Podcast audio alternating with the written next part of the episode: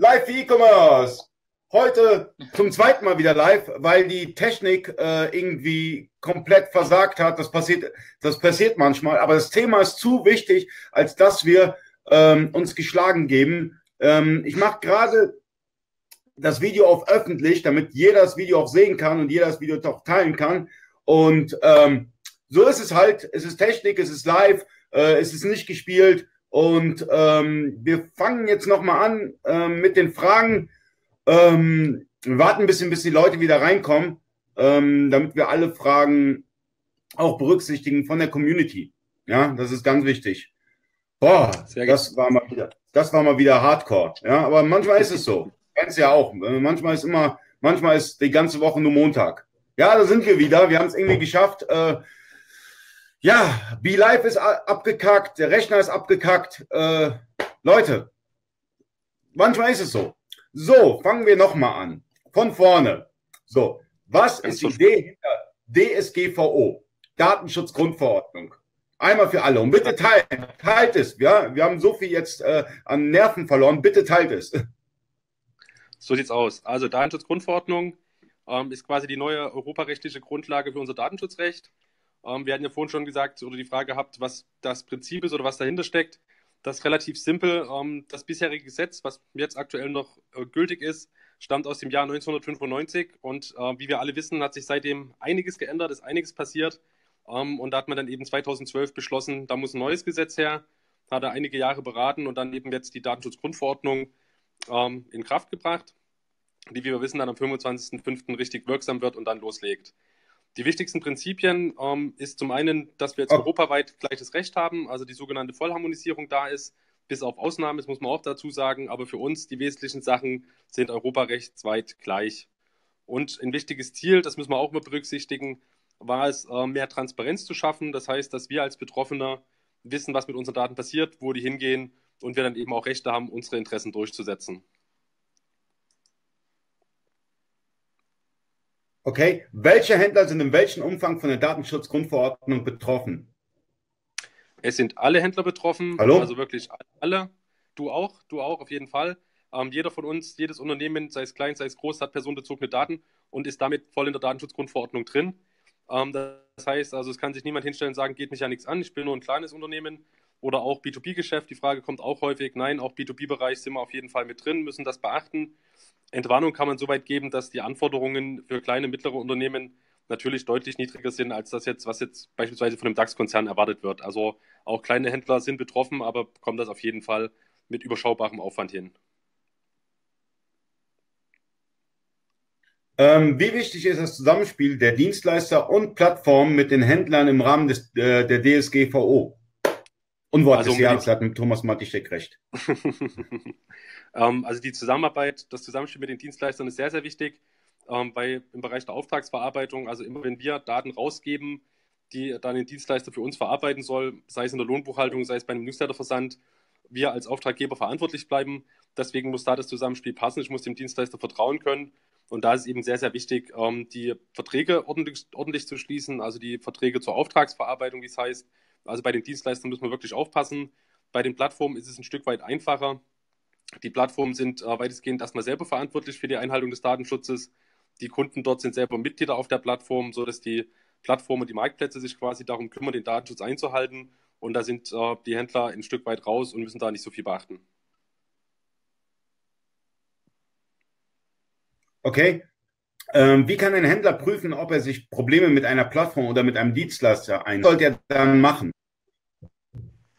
Also jetzt eine Plattform zu prüfen ist natürlich schwierig. Also kann ich nur auf die Seite gehen und mir anschauen, was die so machen. Jetzt wirklich in die Tiefe reingehen, ist natürlich schwer möglich. Ähm, wie man aber gerade festgestellt hat, ist es bei der Plattform jetzt auch nicht so entscheidend. Ähm, wichtiger sind wirklich die Dienstleister. Ähm, und da kann man sich in den Verträgen auch vorbehalten oder ist auch immer mit drin, dass man Kontrollrechte hat, zumindest in der Theorie. Kaum jemand wird jetzt von uns losfahren und da wirklich nachschauen, wo die Server stehen. Ähm, an der Stelle ist einfach wichtig, dass man sich seriöse Dienstleister raussucht, dass man einfach schaut, ähm, ist das ein bekanntes Unternehmen, hat es vielleicht Zertifikate, hat es ähm, erfüllt das ISO-Nomen, dass man da einfach zuverlässige Partner hat, wo man einfach weiß, ähm, da funktionieren die Sachen. Und natürlich, wenn ich jetzt irgendwie mitbekomme, bei meinem Server-Hoster oder bei irgendeinem Dienstleister gab es einen Skandal, gab es Probleme, dann muss ich natürlich dem nachgehen und nochmal anders schauen, was das Sache ist. Und gegebenenfalls okay. dann auch den Dienstleister wechseln. Ähm, welche Vorgaben der Datenschutzgrundverordnung kommen jetzt zusätzlich zu der Datenschutzerklärung? Mhm. Ähm, also wenn man ehrlich ist, gibt es da überhaupt keine neuen Vorgaben. Also alles, was jetzt ähm, groß bei der DSGVO ähm, ja, kritisiert wird oder aufgeschrieben wird, sind alles Regelungen, die wir bisher eigentlich auch schon haben, sprich die Verträge mit dem Auftragsverarbeiter, sprich Dokumentationspflichten. Die haben bloß schlicht und ergreifend bisher kaum jemanden interessiert, weil sie einfach nicht Bußgeld bewährt waren. Ähm, jetzt ist da natürlich ähm, ja, Spannung drin, weil es auch Bußgelder geben kann. Ähm, was tatsächlich neu ist, was man als Online-Händler ähm, beachten muss, wir haben es jetzt auf drei Punkte zusammengefasst. Das Allerwichtigste ist die Datenschutzerklärung. Die muss wirklich aktuell sein zum 25.05. Also da müssen wir wirklich ran. Das ist das Zwingendste und Kritischste, weil es ganz einfach das ist, was nach außen geht, was von außen einsehbar ist im Shop. Ähm, und daneben sind dann noch die Punkte Dokumentation. Also wir müssen äh, nachweisen können, dass wir datenschutzkonform arbeiten und der dritte Punkt, was wir jetzt schon hatten, die Verträge mit den Auftragsverarbeitern, mit den Dienstleistern einfach neu zu fassen. Okay. Was muss beim Antrag auf Datenauskunft künftig alles bekannt gegeben werden? Mhm. Ähm, also das Wesentliche ist, dass wir im ersten Schritt, wenn so eine Auskunft kommt, ähm, schauen, ist auch wirklich die Person, die fragt, die Person, die sie vorgibt zu sein. Sprich, wenn jetzt einfach nur jemand eine E-Mail geschrieben hat ähm, mit einem Namen, dann kann man durchaus nachfragen, gib mir weitere Anhaltspunkte, beispielsweise Adresse, Telefonnummer oder sowas, dass ich wirklich zuordnen kann, das ist die Person. Ähm, Im zweiten Schritt gehe ich dann hin, suche mir zusammen, was habe ich von dem gespeichert, beispielsweise bei einem Kunden Name, Anschrift, Warenkorb, was er bestellt hat. Mhm. Das liste ich alles sauber auf und zusätzlich sind dann noch Angaben zu machen, ähm, an welchen Empfänger gingen die Daten, ähm, gingen die gegebenenfalls in den Drittstaat. Ähm, das kann man dann aber auch nochmal detailliert im Gesetz nachlesen, was an der Stelle wirklich ähm, das sauber auflistet in Stichpunkten, was da alles noch mit reingehört. Wir haben jetzt noch eine Zwischenfrage bekommen von Tommy. Ähm, auf welcher Ebene beziehungsweise wo sollen die äh, Opt-out-Widgets sein in der Datenschutzerklärung, Startseite, wie auch immer? Ähm, Datenschutzerklärung ist da völlig ausreichend. Also die Datenschutzerklärung ist das zentrale, ja, die zentrale Schaltfläche, die zentrale Bereich in der, in der Webseite, wo ich eben alles zum Datenschutz finde. Um, ähm, und da ist eigentlich die klassische Herangehensweise, dass ich dann die Opt-out-Möglichkeiten an der jeweiligen Klausel zur Verfügung stelle, also beispielsweise Google Analytics, dass dann dort auch unter der Überschrift äh, die Opt-out-Möglichkeit zu finden ist. Ähm, Julian Nutz schreibt, reicht es, wenn ich dem Kunden eine Kopie der Rechnung zusende, wenn alle Daten darauf stehen, oder muss eine gewisse Form eingehalten werden? Ähm, das bezieht sich jetzt nämlich an auf die, auf die Auskunftserteilung. Ähm, da ist keine Form einzuhalten. Also das kann ich per E-Mail machen, das kann ich schriftlich machen, im Fließtext als Tabelle, da bin ich völlig frei. Wichtig ist am Ende eben nur, dass alle Informationen ähm, drauf sind, dass ich eben wirklich dem Kunden alles mitteile, was ich über ihn gespeichert habe, die Daten, die ich von ihm habe. Okay. Und dann schreibt, das gibt es für Lösungen, die für uns als Händler schnell einen Aufwand. Die Frage ist nicht verstanden. Was gibt es? Was gibt es für Lösungen für den Shop, also für den eigenen Webshop sehr wahrscheinlich, mhm. die für uns als Händler schnell machbar sind, ohne Riesenaufwand, also die Datenschutzgrundverordnung im Shop mhm. letztendlich umzusetzen? Richtig. Ähm, Im Shop ist tatsächlich an sich nichts zu verändern. Also es gibt jetzt keine neuen technischen Vorgaben oder Veränderungen, dass ich jetzt im Shop irgendwas umbauen müsste.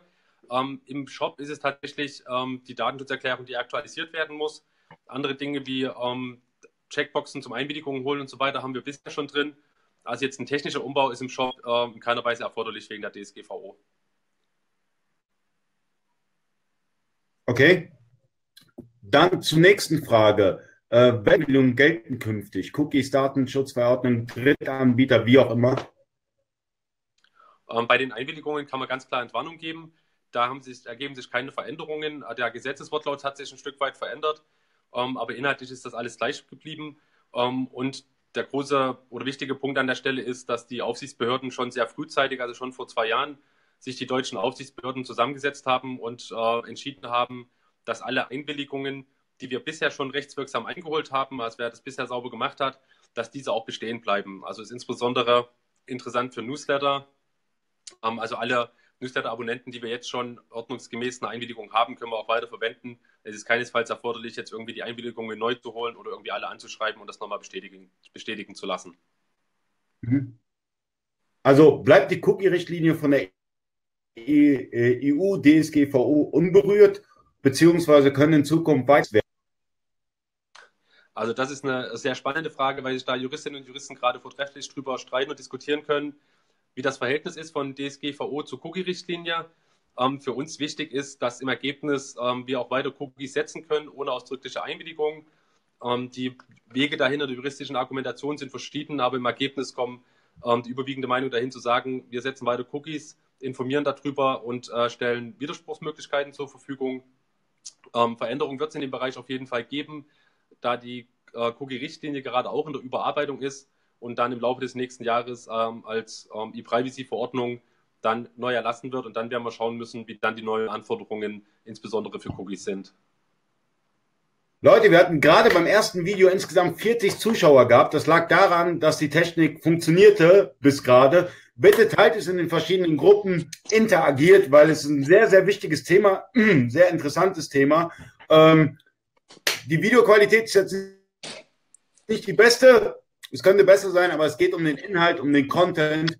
Ähm, mein Gesicht kennt ihr alle und Martins Gesicht. Ähm, der Content ist relevant. Also stemmt, wir machen es letztendlich für euch und manchmal ist es halt ein bisschen schwierig, wenn es live ist. Also supportet das Ganze, teilt es, interagiert, äh, damit viele äh, Händler Probleme hatten, mit auch ihre Fragen stellen können. Und wir versuchen die zu beantworten.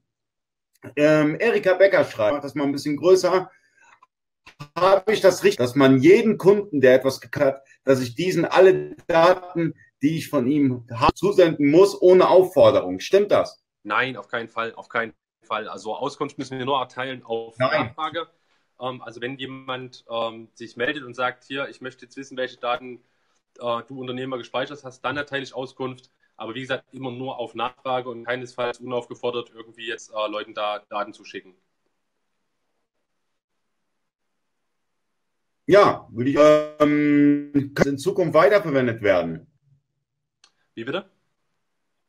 Können Social Plugins in Zukunft ja. weiterverwendet werden? Ähm, bei Social Plugins haben wir ja auch jetzt schon die Problematik, dass die vor zwei Jahren vom, ähm, von dem Gericht für unzulässig erklärt wurden, einfach aus dem Grund, dass von jedem Seitenbesucher sofort Daten abfließen, egal ob er Mitglied des Netzwerks ist, angemeldet ist oder nicht. Und deswegen hatten die Gerichte in Deutschland entschieden, ähm, die Plugins dürfen wir nicht verwenden. Ähm, das bleibt natürlich auch so bestehen. Die Empfehlung ist an der Stelle, ähm, auf die klassische Einbindung zu verzichten und stattdessen datenschutzfreundlichere Varianten zu verwenden, beispielsweise die Zweiklick-Funktion ähm, oder den Sheriff-Button. Letzteres auch von den Aufsichtsbehörden schon als ähm, datenschutzkonform und äh, zulässig eingestuft worden. Okay. Ähm, was muss ich bei Newslettern eigentlich beachten mit der DSGVO? Ähm, also bei Newslettern ist jetzt weniger ein Thema der DSGVO, das ist ähm, ein wettbewerbsrechtliches Thema. Auch dort ändert sich ähm, okay. nichts. Also Newsletter, elektronische Werbung versenden wir nur wenn wir, eine, äh, wenn wir die Einwilligung vorher haben, also ne, ganz klassisch, ähm, der Kunde willigt ein, dass er den, ähm, dass er den Newsletter bekommen möchte. Und ähm, mhm. die einzige Ausnahme davon ist, die bleibt auch bestehen, die sogenannte Direktwerbung, dass wenn ich eine E-Mail-Adresse beim Kauf erlangt habe, darf ich dem Kunden auch ohne Einwilligung ähm, eigene ähnliche Produkte, Waren und Dienstleistungen bewerben, muss dafür aber vorher darauf hinweisen, also bei Erhebung der E-Mail-Adresse schon. Und natürlich hat der Kunde jederzeit in Widerspruchsrecht. Aber insgesamt, Newsletterversand äh, bleibt alles wie gehabt, macht die DSGVO keine Veränderungen. Okay. Und äh, was sind Person, personenbezogene Daten aus Sicht der EU? Ähm, auch hier hat sich ähm, bis auf die Begrifflichkeiten nichts geändert. Ähm, personenbezogen sind sämtliche Informationen, die ich in irgendeiner Form einer Person zuordnen kann. Ähm, die Person muss dabei nicht konkret sein. Es kann auch eine identifizierbare Person sein. Das heißt, das betrifft eben auch Kennungen, Pseudonymisierungen. Immer wenn ich das wieder rückauflösen kann und letzten Endes dazu komme, wer die Person dahinter ist, ist das personenbezogen. Ähm, und wie gesagt, die Faustformel ist einfach, also es kann jede Information sein, Schuhgröße, Haarfarbe, Gesundheitszustand, ähm, Vorlieben, ähm, was er eben kauft. es muss halt immer einer Person zugeordnet werden können. Und sobald das der Fall ist, sind wir einem, bei einem personenbezogenen Datum und sind in der DSGVO drin.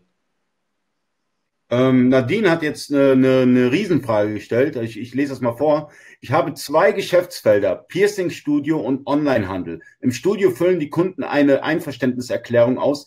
Die wird lediglich im Ordner abgeheftet, ansonsten werden die Daten nicht verwendet oder erfasst. Bei eBay drucke ich die Rechnung über eBay, speichere die Rechnung lokal und hefte sie ab.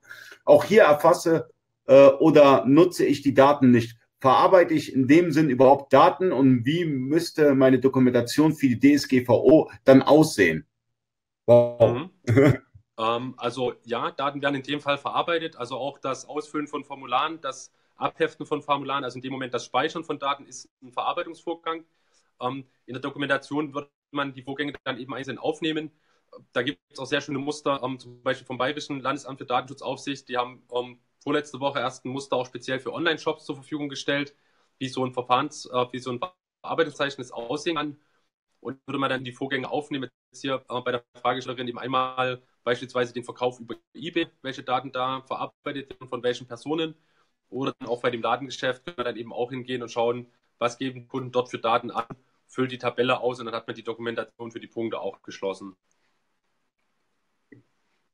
Ähm, Martin, ab wann brauche ich denn eigentlich einen Datenschutzbeauftragten? Ähm, einen Datenschutzbeauftragten braucht man auch wie bisher. ich habe schon Angst. Bald zehn, mehr als zehn Personen äh, mit der ständigen automatisierten Verarbeitung von Daten befasst sind. Also die magische Grenze ist an der Stelle zehn äh, Mitarbeiter, zehn Personen im Unternehmen. Wer drunter ist, ist komplett raus. Wer drüber ist, muss dann nochmal schauen, ähm, sind wirklich alle Mitarbeiterinnen und Mitarbeiter mit der Verarbeitung von personenbezogenen Daten befasst. Und wenn das der Fall ist, dann sind wir eben, wenn es mehr als zehn sind, die damit zu tun haben, drin, ähm, einen Datenschutzbeauftragten zu benennen.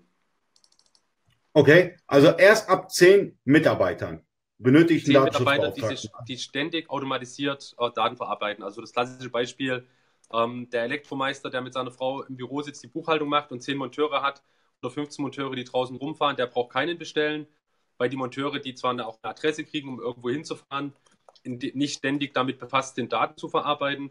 Im Onlinehandel wären sie zum Beispiel die äh, Personen, die jetzt im Lager arbeiten, die Pakete äh, packen und einen Adressaufkleber drauf machen, die zählen nicht mit. Aber alle Mitarbeiter, die mhm. eben ähm, Zugriff auf Kundendatenbanken haben, die eben wirklich mit personenbezogenen Arbeiten, äh, personenbezogenen Daten arbeiten, zählen mit rein. Deswegen im ersten Schritt prüfen, habe ich überhaupt mehr als zehn Beschäftigte? Wenn ja, dann gucke ich nochmal genauer hin, ähm, sind die wirklich alle mit der äh, Bearbeitung, Verarbeitung von Daten befasst? Und wenn ja, dann bin ich erst drin, ähm, einen Datenschutzbeauftragten benennen zu müssen. Und wie ist eigentlich ein Packer, der, der halt äh, Paketlabels ausdruckt? Arbeitet der mit personenbezogenen Daten? Also er kommt mit denen natürlich in Berührung. Er hatte das Paketlabel, was er aufklebt.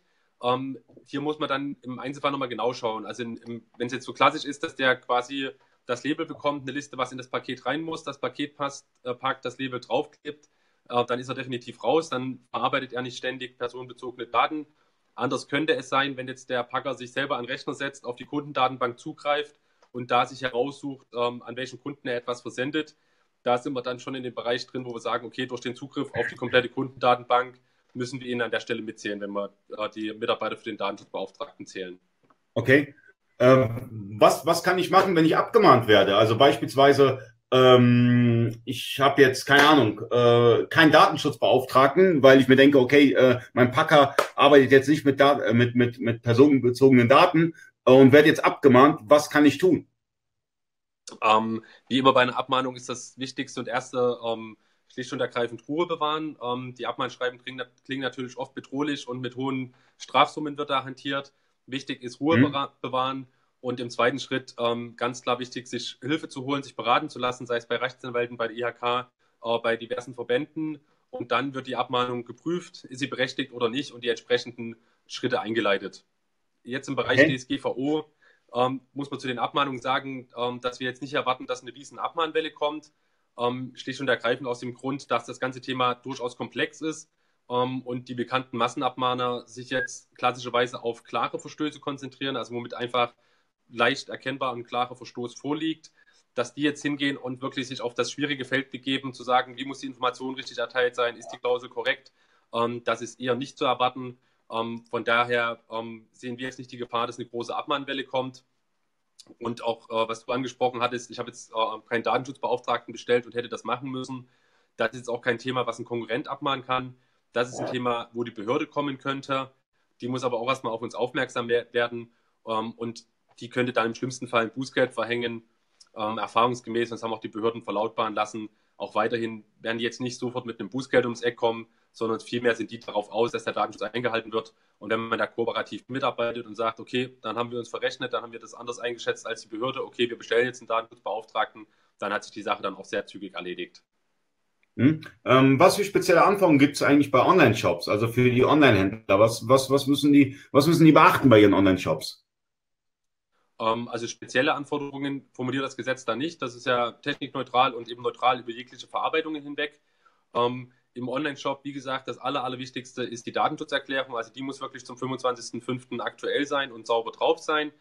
Ähm, ansonsten, ähm, wie, wie wir es vorhin schon mal hatten, Jetzt irgendwie technische Umbauten, Veränderungen sind soweit nicht erforderlich. Wir können beide Cookies setzen, wir können unsere ähm, Plugins in den datenschutzfreundlichen Varianten verwenden, wir können Analyse-Tools, ähm, zielgerichtete Werbung weiter ausspielen. Insoweit ändert sich nichts.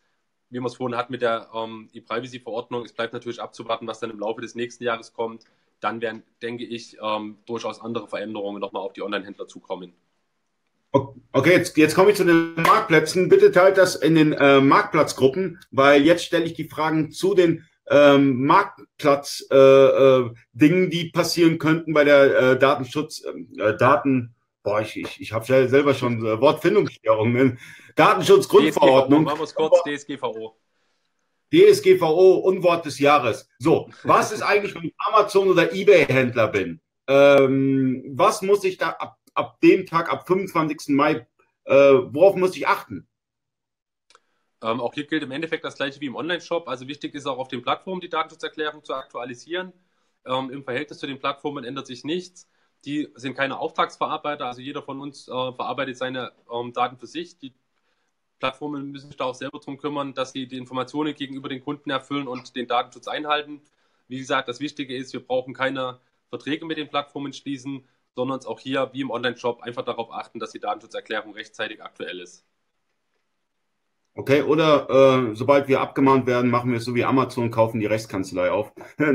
nee, Spaß beiseite. Äh, was genau bedeutet Recht auf Datenübertragbarkeit?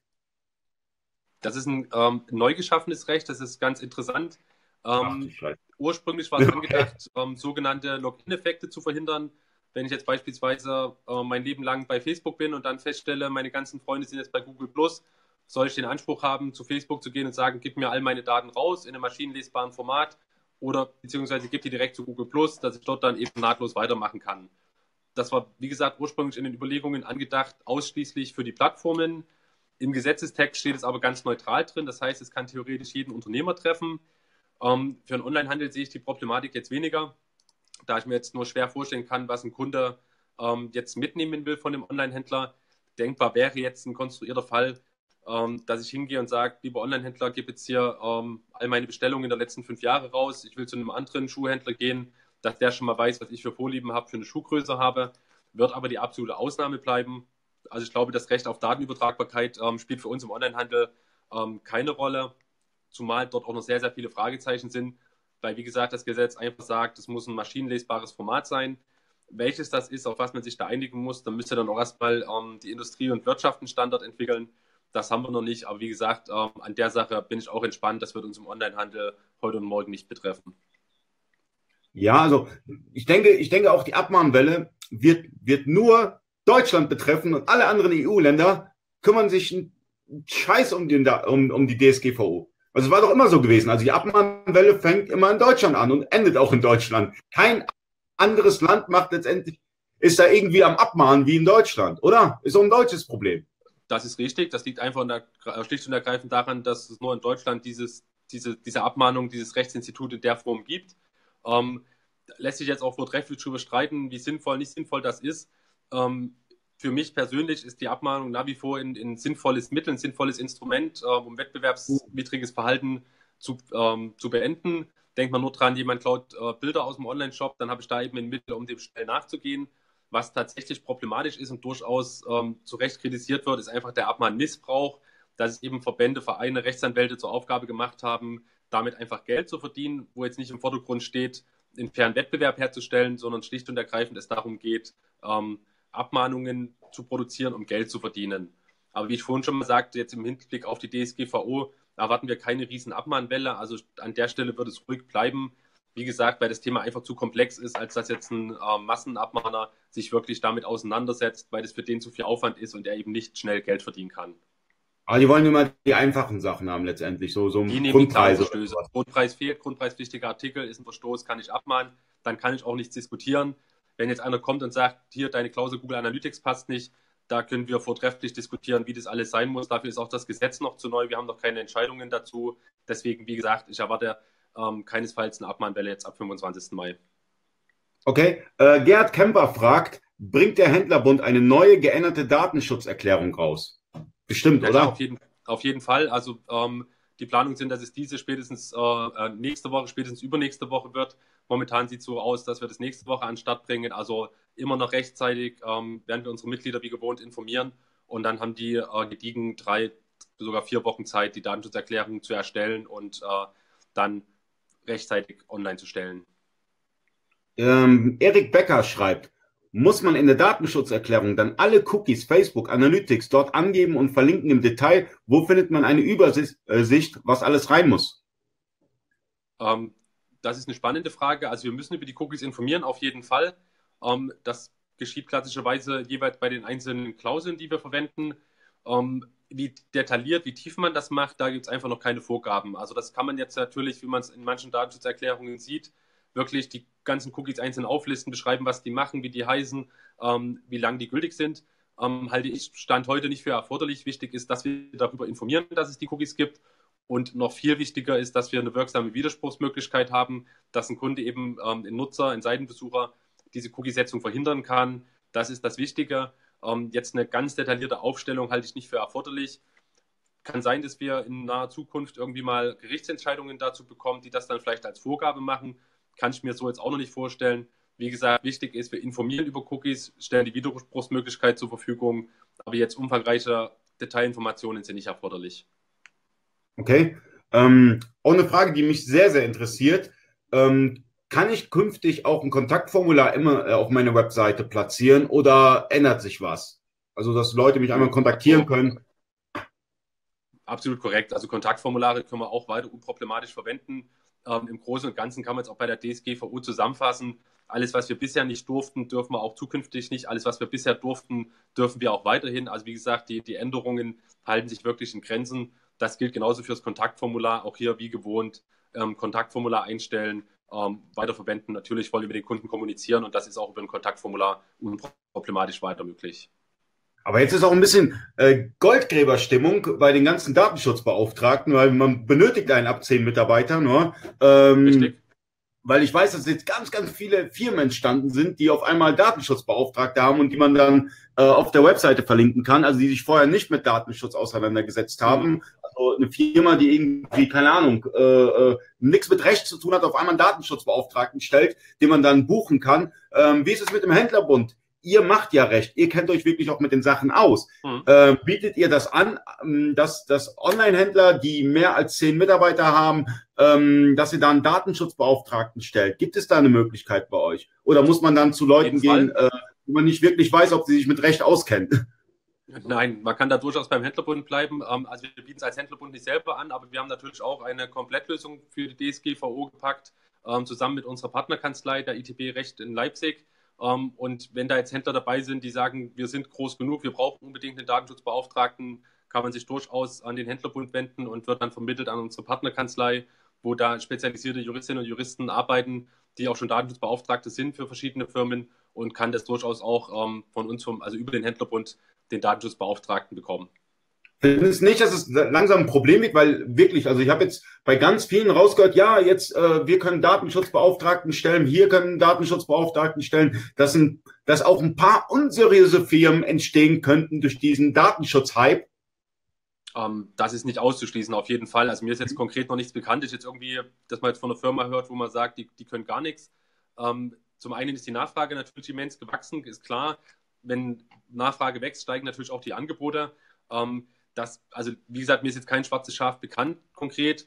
Wenn man jetzt sowas ähm, sich bucht oder raussuchen will, dann sollte man natürlich schon mal einen Blick drauf werfen. Wer sind eigentlich die Leute? Auch mal nachfragen, was macht ihr? Sich vielleicht hm, auch mal genau. vorbereiten, genau. mit gezielten Ganz Fragen richtig. irgendwie mal nachzuhaken ähm, oder auch nach Referenzen schauen. Also wenn jetzt irgendwie eine Firma ums Eck kommt, die ich vorher noch nie gehört und gesehen habe, die auch keine Referenzen hat, dann muss ich auch äh, nochmal schauen, ob das passt. Und was ich an der Stelle auch ganz wichtig finde, wirklich verschiedene Angebote einzuholen, dass man auch wirklich dann ein Angebot hat, was auf die Unternehmensgröße passt. Weil gerade es sind auch viele Angebote am Markt, die, ähm, wo ich selber auch erschrecke, was dafür für Summen aufgerufen werden, für Aufwände benannt werden, die, wo ich sage, die sind für ein kleines Unternehmen, vielleicht auch mit 15 Mitarbeitern, keinesfalls notwendig. Also da eher die, der Appell, wenn ihr euch da jemanden sucht, holt verschiedene Angebote ein, vergleicht da wirklich und schaut, dass es ein Angebot ist, was auch für eure Unternehmensgröße und für eure Belange zutrifft. Und an der Stelle eben auch, wir, kommen, wir sind im E-Commerce, der hat seine Besonderheiten, dann wirklich mhm. auch eine Firma, ein Unternehmen suchen, was sich auch in dem Bereich auskennt. Ja, definitiv, definitiv. Also, es ist immer wichtig, egal was ihr tut, zu schauen, ist diese Firma auch wirklich seriös? Existiert die schon ein paar Jahre oder ist sie jetzt gerade vor zwei Tagen äh, gegründet worden? Das ist ganz, ganz wichtig. Weil äh, gerade wenn so ein Mega-Hype da ist, kommen natürlich auch immer die schwarzen Schafe. Das ist genauso, wenn ihr eine GmbH gründet und auf einmal einen Brief bekommt von irgendwelcher Umsatzsteuer-ID.de. Kennst du die? die? die? sind noch ja, irgendwo. Ja. Man gründet eine GmbH und dann kriegt man direkt zehn Briefe, dass man für günstige 400 Euro einen Eintrag bekommt irgendwo auf eine Webseite. Ist natürlich alles äh, einfach zerreißen und gut ist. Ähm, zur nächsten Frage. Ähm, Bonitätsprüfung, kann man, kann man die einfach so weiterhin machen oder gibt es da auch Unterschied, eine Änderung ab dem 25. Mai? Nö, auch hier gibt es keine Änderung. Also Bonitätsprüfungen sind zwingend erforderlich, keine Frage. Ähm, können wir natürlich auch weiterhin machen. Und wie bisher, ähm, die sind zulässig, wenn der Händler in Vorleistung geht, also bei Zahlarten wie äh, Lastschrift, Rechnung, ähm, Ratenkauf, da ist es durchaus berechtigt. Das heißt, wenn der Kunde auch im Online-Shop jetzt ausgewählt hat, ich will ähm, Ratenzahlung nutzen, ist es nach wie vor zulässig und auch nach der Datenschutzgrundverordnung weiter zulässig, dass dann im Hintergrund ähm, eben eine Bonitätsauskunft, eine Anfrage erfolgt, wie ist der Scorewert, ist der Kunde ähm, solvent genug, das ist weiterhin unproblematisch zulässig. Ähm, was passiert, wenn ich einen Fehler habe äh, ab dem 25. Mai? Irgendwie, irgendwo.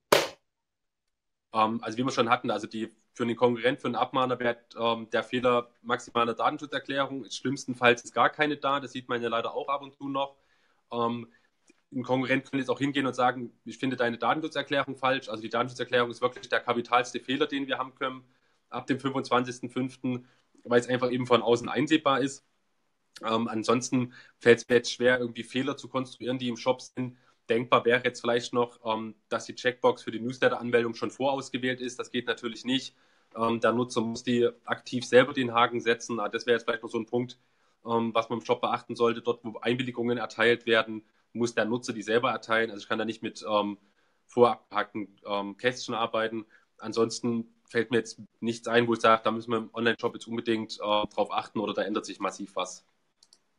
So, wir haben eine neue Frage. Ähm, Patrick Leupert fragt, gibt es für das Verarbeitungsverzeichnis feste Vorgaben, wie bestimmte Verarbeitungen benannt werden müssen? Überhaupt nicht, leider überhaupt nicht. Ähm, wir sind da, ähm, auf der einen Hand ist es ein Vorteil, wir sind frei in dem, wie wir es gestalten und wie wir es machen. Auf der anderen Seite ist es natürlich ein großer Nachteil, weil wir einfach nicht wissen, wie wir es machen sollen. Ähm, es gibt diverse Handreichungen, auch sehr gute Handreichungen äh, von Bitkom, dem Branchenverband, ähm, von der GDD, die Gesellschaft für Datenschutz und Datensicherheit. Und wie gesagt, was ich wirklich allen Online-Händlern ähm, dringend empfehlen kann, auf den Seiten des Bayerischen Landesamts für Datenschutz ähm, gibt es spezielle Muster und da ist eins auch dabei, ähm, speziell für Online-Shops, wo man einfach mal eine Vorstellung bekommt, ähm, A, wie fassen die die Vorgänge zusammen und B, auch wie detailliert soll das eigentlich sein. Und da wird man sehr schnell feststellen, dass da jetzt von uns keine, keine Riesensprünge erwartet werden, dass da jetzt nicht bis ins letzte Detail alles erfasst werden muss, sondern es wirklich im Wesentlichen darum geht, dass erkennbar ist, welche Vorgänge passieren in dem Unternehmen, was findet da statt und dass man das dann auch eben entsprechend ähm, zusammenfassen und darstellen kann. Okay. Und ähm, ich meine, ich bin eigentlich mit meinen Fragen soweit durch. Ja, äh, ich habe ich hab, ich hab mir wirklich die Zeit genommen, gemeinsam mit Marc die Fragen zusammenzuschreiben, weil es wichtig ist für die Community. Aber ihr habt auch die Möglichkeit, jetzt Fragen noch zu stellen. Ähm, ansonsten wird's kostenpflichtig. also stellt die Fragen jetzt jetzt. Ja, jetzt sind die äh, for free. Ja, also jetzt kriegt ihr jede Antwort und müsst nicht mehr 30 Seiten recherchieren, sondern kriegt direkt von, von, von einem Spezialisten, von einem Juristen die Antwort, was ihr genau beachten müsst zur Datenschutzgrundverordnung. Das Unwort des Jahres 2018, kann man so sagen, oder? DSGVO. Also für mich auf jeden um, Fall. Für mich auf jeden Fall. Ja, man, das ist, das ist wirklich hardcore. Aber äh, Erik Becker hat noch eine Frage. Ähm, wie kann man dem User, der auf die Webseite kommt, die Möglichkeit geben, dass er von Analytics oder Cookies nicht analysiert wird? Boah, mhm. schwierige Frage. Ähm, also wie gesagt, im ersten Schritt, ähm, was wir jetzt schon mehrmals hatten, kann ich das im ersten Schritt machen. Ich darf die Cookies setzen. Ich muss eben nur die Widerspruchsmöglichkeit anbieten. Das heißt, der Nutzer müsste sich dann ähm, auf die Seite der Datenschutzerklärung begeben und dort sind dann eben die Widerspruchsmöglichkeiten vorgehalten. Ähm, bei Google Analytics kann das zum Beispiel der Browser-Plugin sein, den der äh, Nutzer sich dann dort installieren kann, ähm, um nicht mehr getrackt zu werden. Oder auch, dass man dann entsprechend ähm, in Opt-out-Cookie ähm, mit hinterlegt auf der Seite, wo der Nutzer dann eben auch einen Link betätigen kann und dann eben das, äh, die Analyse aufhört. Und diese Widerspruchsmöglichkeiten ähm, gibt es für alle gängigen äh, Analysetools. Das heißt, es ist eben nicht erforderlich, dass der Nutzer schon beim Besuch sofort irgendwas machen ähm, ausschalten kann, sondern es ist absolut zumutbar, dass er eben in die Datenschutzerklärung geht und dann dort die entsprechenden Links betätigt oder den Anleitungen folgt, wie das, ähm, wie das Tracking unterbrochen werden kann oder beendet werden kann. Puh, das, ja, Rechts, Rechtsthemen sind immer so trocken. Ja, die sind, die sind mega trocken. Äh, ja, ist halt so, oder? Das kann, das kann man jetzt nicht so hypen und sagen, yeah, und, und drüber emotional diskutieren, weil es ist, es ist sachlich, ja. Also man kann nicht über äh, Recht äh, emotional, doch kann man schon, aber in dem Fall jetzt schon. Da nicht. kann man schon emotional weil, streiten. Äh, ja, aber es ist einfach safe so. Ihr müsst 25. Mai, ihr, ihr müsst euch vorbereiten ja. und äh, that's it. Ja, und äh, vielleicht werdet also, ihr abgemahnt, dann geht es. Kann, ähm, ja. Der Händlerbund hat auch einen sehr schönen Leitfaden gemacht, der jetzt auch schon zigtausendfach heruntergeladen wurde, was einfach dafür spricht, dass der gut ist. Ähm, den haben wir jetzt schon äh, seit einigen Monaten online wo wirklich auch nochmal posten. Online-Händler, ja, schnell posten, kleine Online-Händler ähm, wirklich das alles schön zusammengefasst ist, auch äh, nicht ganz so trocken, sondern auch schön mit Infografiken und äh, in einem sehr schönen Layout aufbereitet ist, wo wirklich die Online-Händler komprimiert zu, konkret finden, was sie zu tun haben und was zu machen ist. Ähm, so, postet den Link ja, zu dem Leitfaden. Mega interessant. Müsst ihr posten. Ähm, jetzt nochmal wieder ein paar Fragen. Ähm, Mann, ich komme da nicht hinterher. So, Nadine Spitzlei. Heißt das, wenn ich die Datenschutzerklärung vom Händlerbund aktualisiert habe, bin ich bei eBay auf der sicheren Seite und muss nur noch die Dokumentation machen oder macht Anfrage? Absolut richtig. Also wie gesagt, der Dreiklang ist und bleibt, wir brauchen die Datenschutzerklärung neu. Wir müssen die Dokumentation machen, die sich, wie gesagt, bei einem kleinen Unternehmen durchaus in Grenzen hält.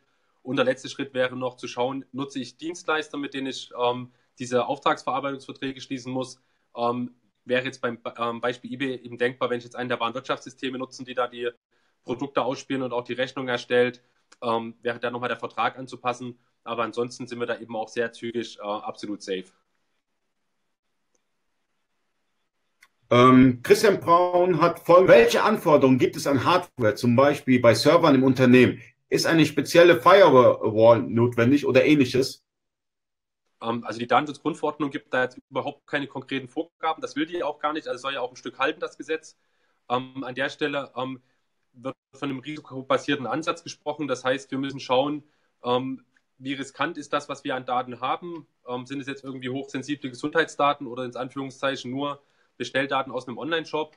und dann kann man wirklich hingehen und es gibt auch das Gesetz so vor, dass man abwägt anhand der Kosten tatsächlich, also die Implementierungskosten, die es hat, wie ist der Stand der Technik und wie groß ist das Risiko für den Betroffenen.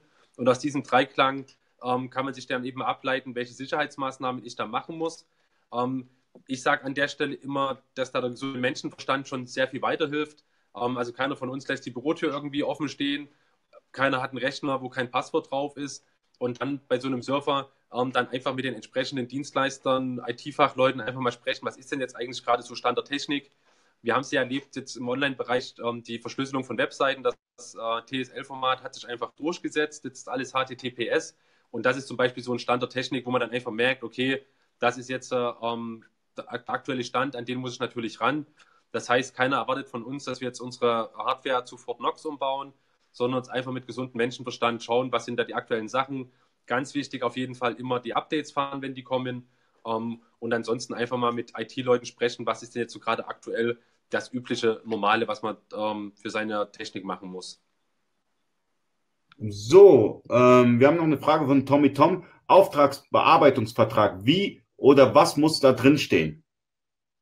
Ähm, Im Wesentlichen besteht er aus zwei entscheidenden Punkten. Im ersten Teil wird geklärt, also was ist der konkrete Auftrag, was ist die Weisung, die der Auftraggeber erteilt, also wo genau abgesteckt wird, in welchem Umfang der Auftragnehmer was machen darf. Und in dem zweiten Teil geht es im Wesentlichen darum, dass der Dienstleister darlegt, welche technisch-organisatorischen Maßnahmen er getroffen hat, dass das eben alles ordnungsgemäß bei ihm abläuft. Das ist wiederum wichtig für den Auftraggeber, dass er eben sehen kann, ja, der Dienstleister arbeitet seriös, arbeitet sauber, dem kann ich die Daten anvertrauen.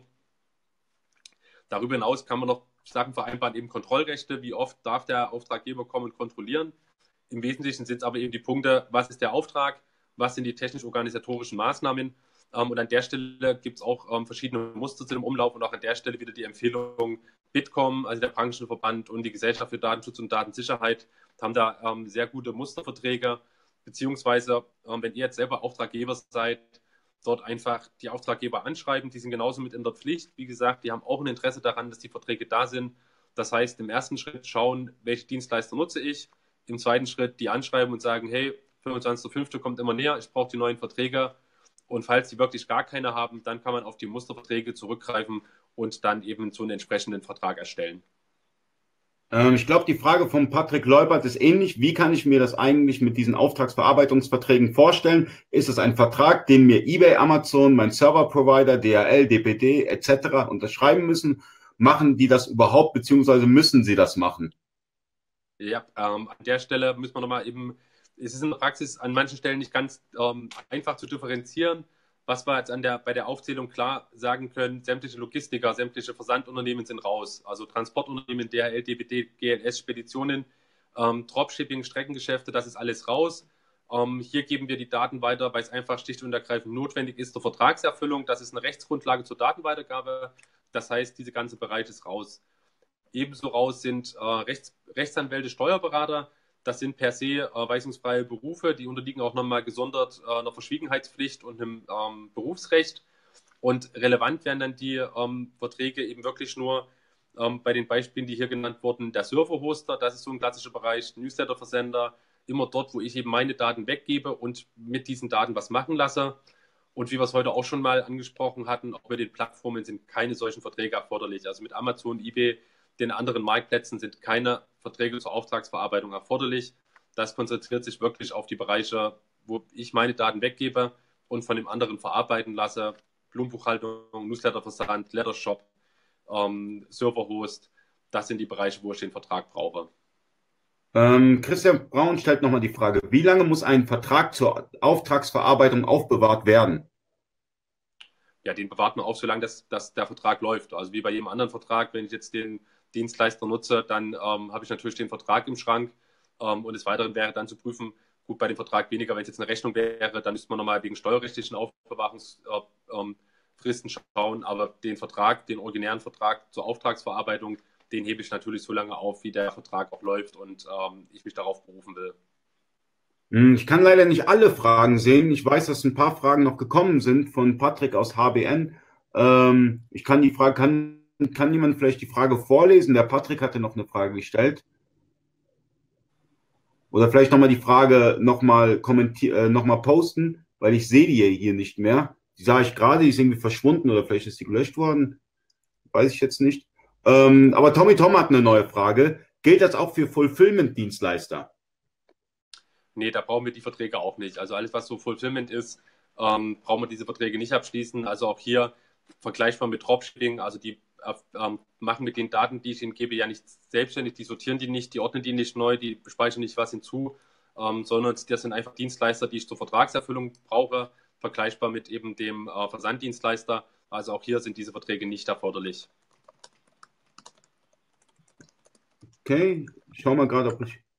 War noch eine Frage gewesen.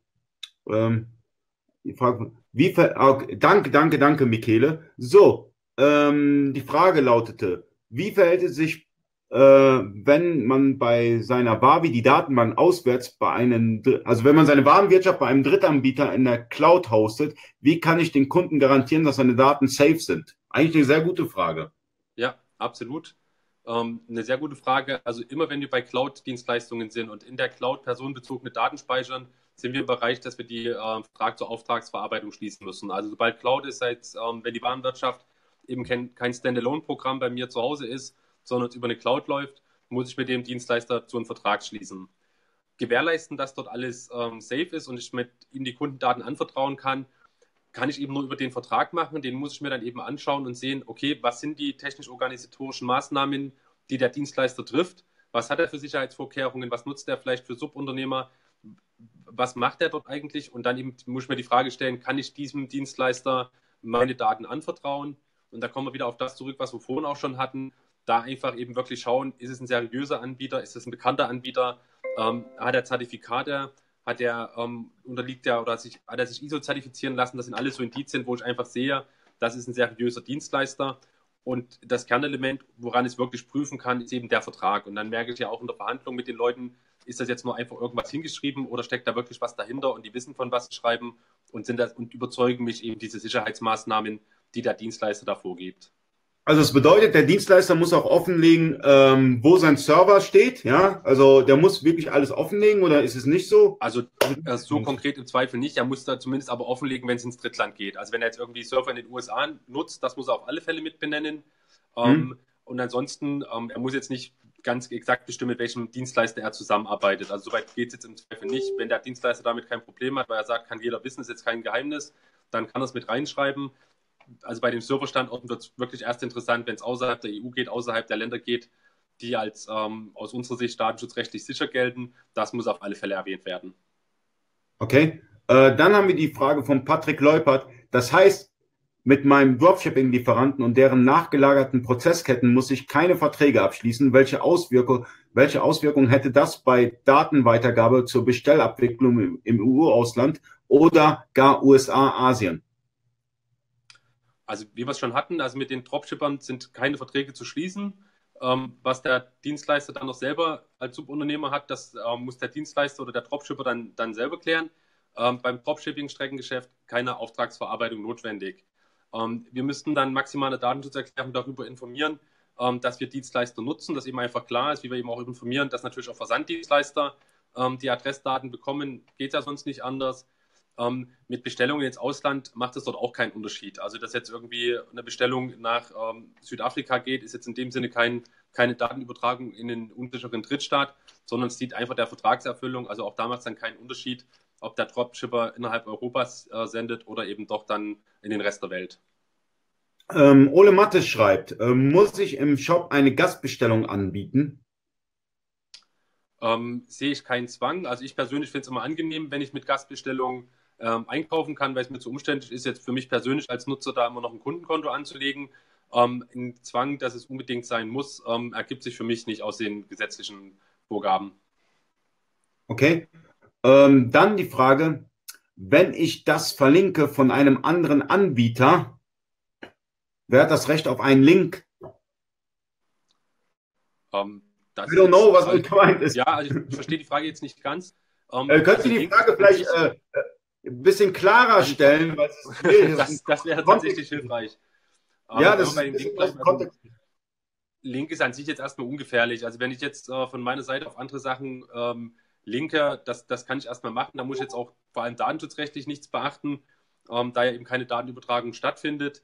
Worauf ich natürlich achten sollte, wenn ich irgendwas verlinke, dass ich doch mal schaue, was dahinter steckt. Dass ich jetzt nicht auf irgendwelche ähm, ja, verbotenen Seiten, rechtswidrigen Seiten irgendwie verlinke.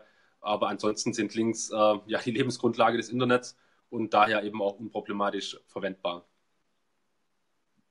So, mal schauen, ob neue Fragen gekommen sind. Überall, ich werde angeschrieben und, und, und es wird gepostet hier und ich muss ein bisschen das ist ein bisschen zu viel auf einmal. Also, äh, die Fragen bitte immer äh, präzise stellen, weil aus dem Kontext gerissen ist es für mich ein bisschen schwierig. Ihr habt die Möglichkeit, jetzt noch Fragen zu stellen. Ähm, wir haben fast 21 Uhr und wir müssen sagen, also ich muss sagen, großen Respekt an den Händlerbund und an Martin, äh, dass er sich jetzt die Zeit genommen hat und der Community die Fragen ja. zu beantworten, weil äh, das ist auch eigentlich seine Freizeit und die könnt ihr auch mit Familie verbringen. Also wie bei mir, genauso. Deswegen stellt die Fragen, ihr habt jetzt die Chance, äh, wir machen das. die Gelegenheit, auf jeden Fall.